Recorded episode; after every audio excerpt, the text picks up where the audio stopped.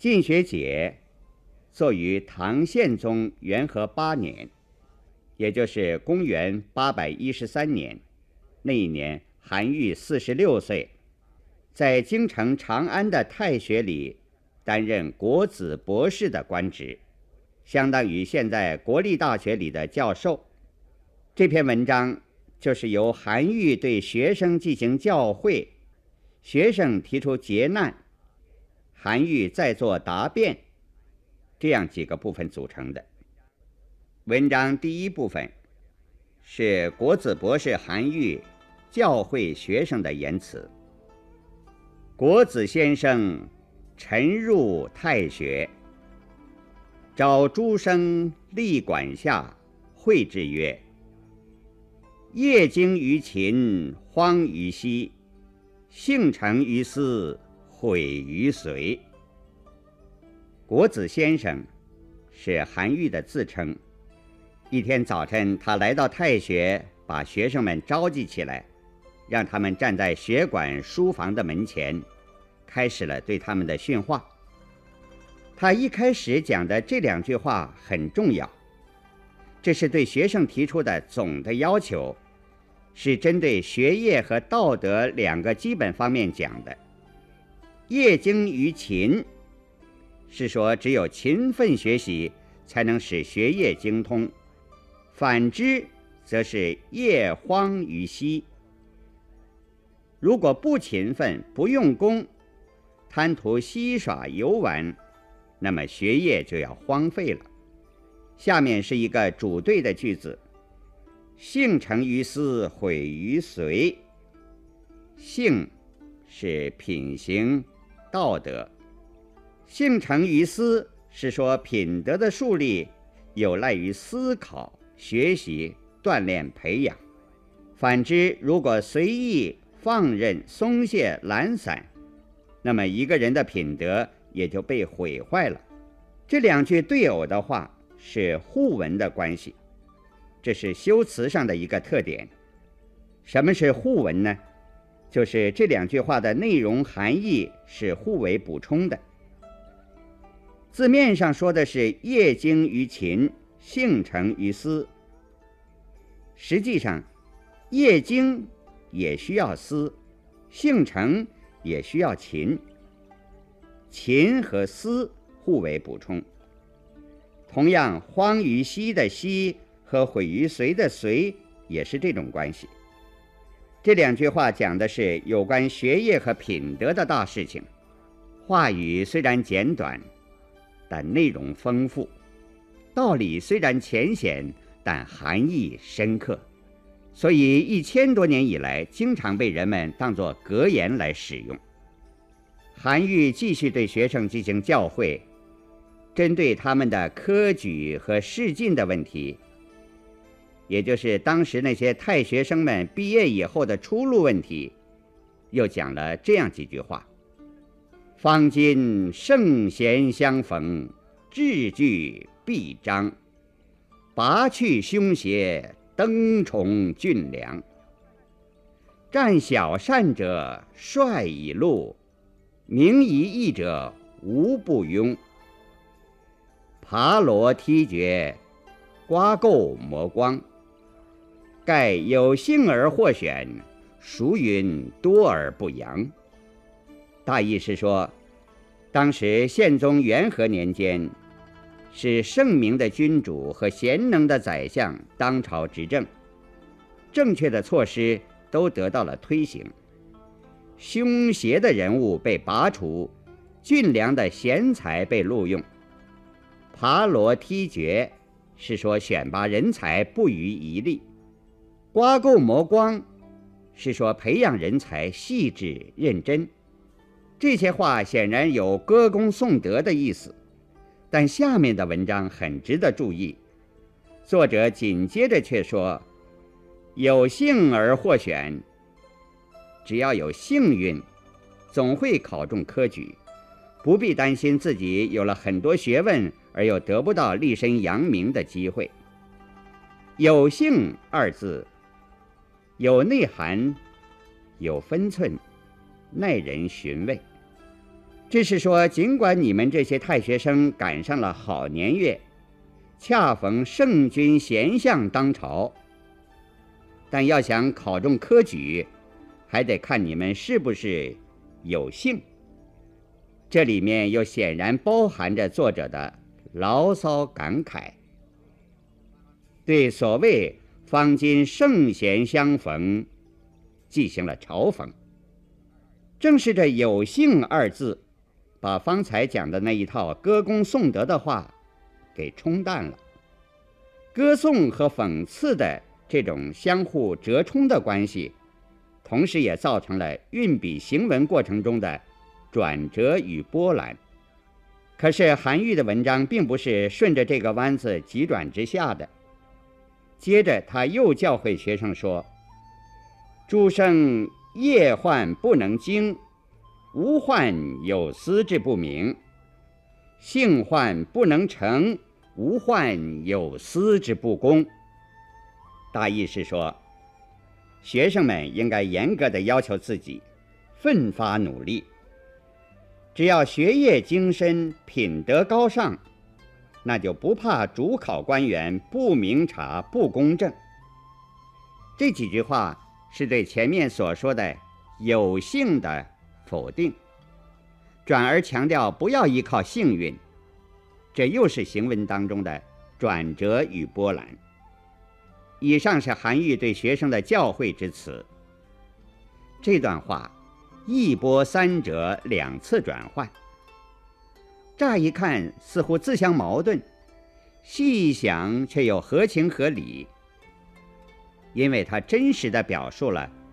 封建时代知识分子面对科举制度所出现的种种心理状态，既要坚持自身的道德和学问的修养，又对仕宦前途表示担心，对科举制度流露不满。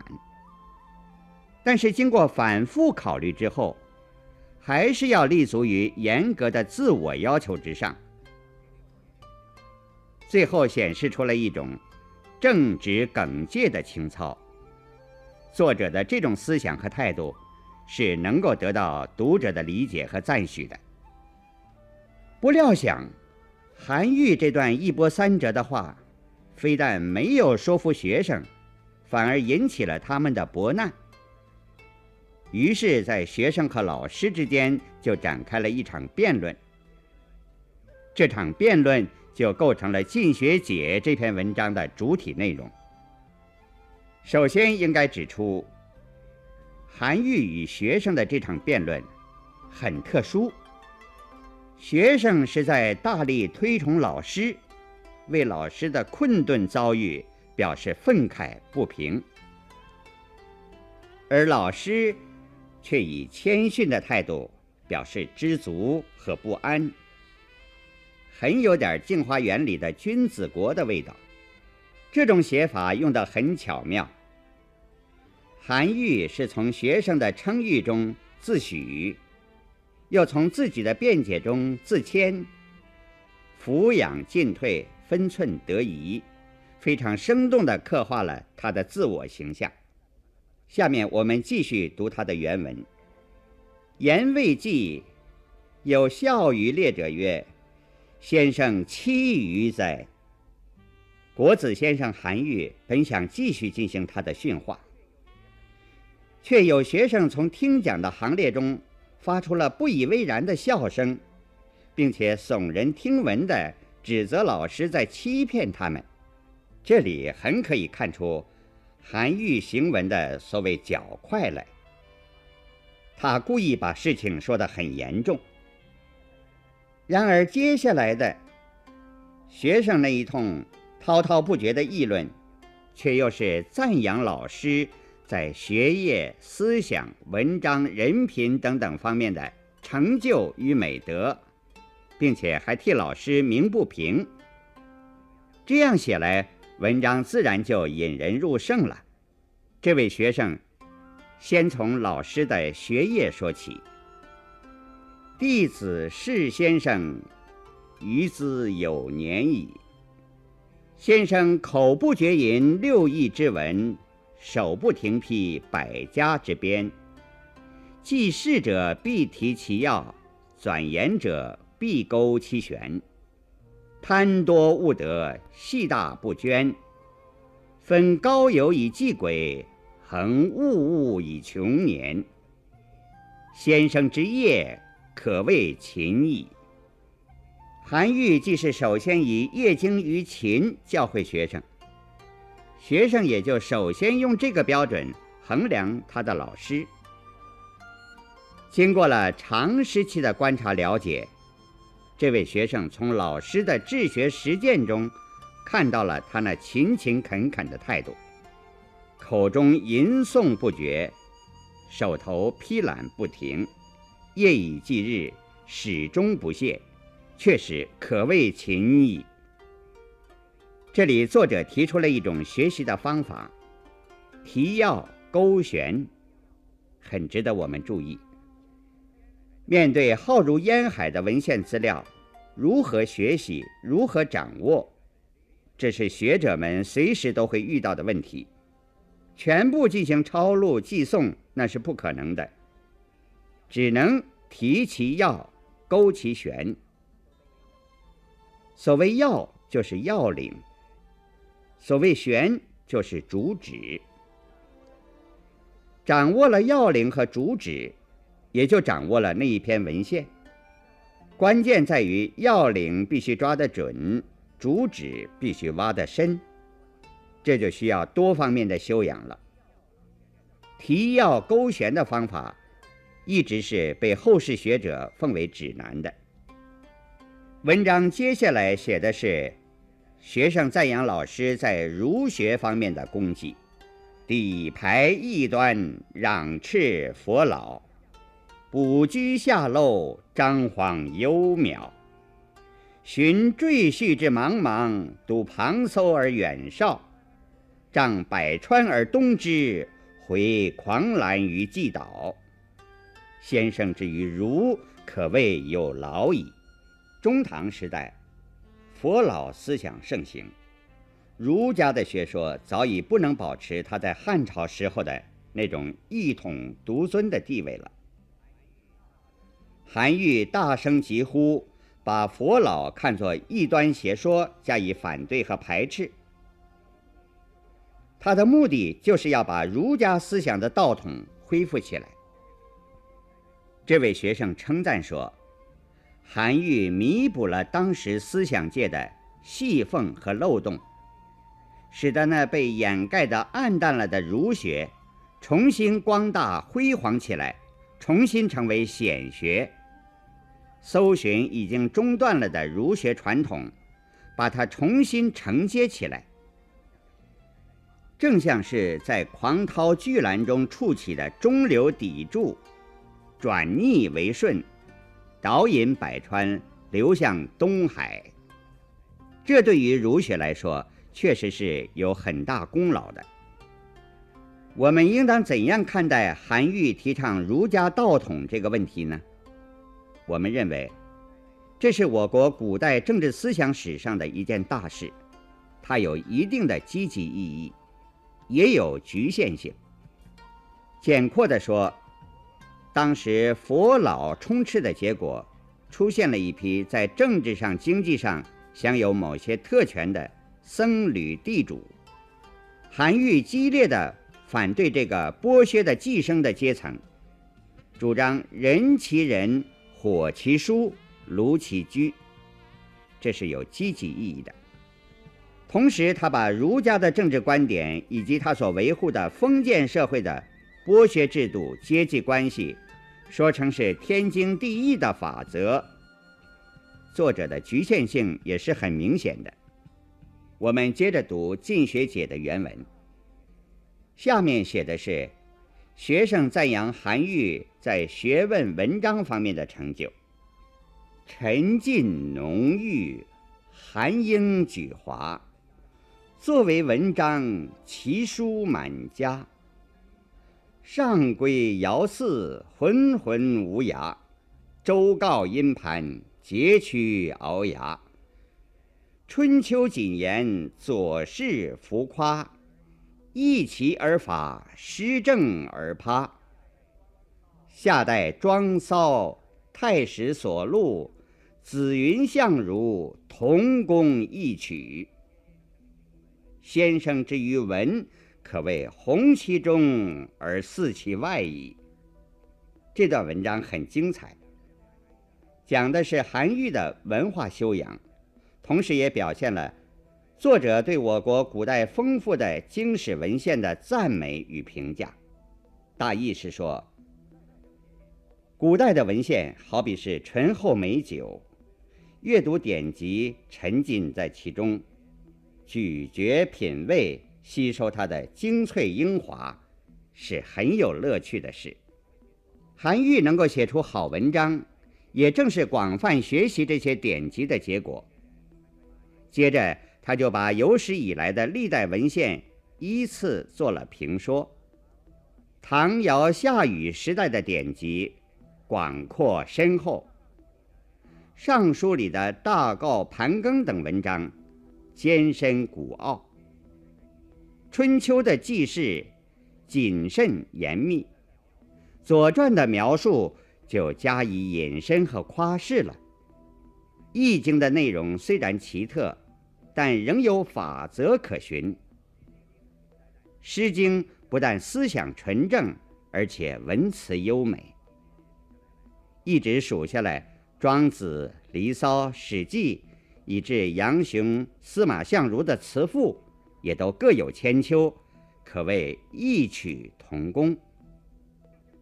韩愈正是从这些文化遗产中吸收了养分而成长起来的一位作家，他的文章达到了红中似外的高度成就。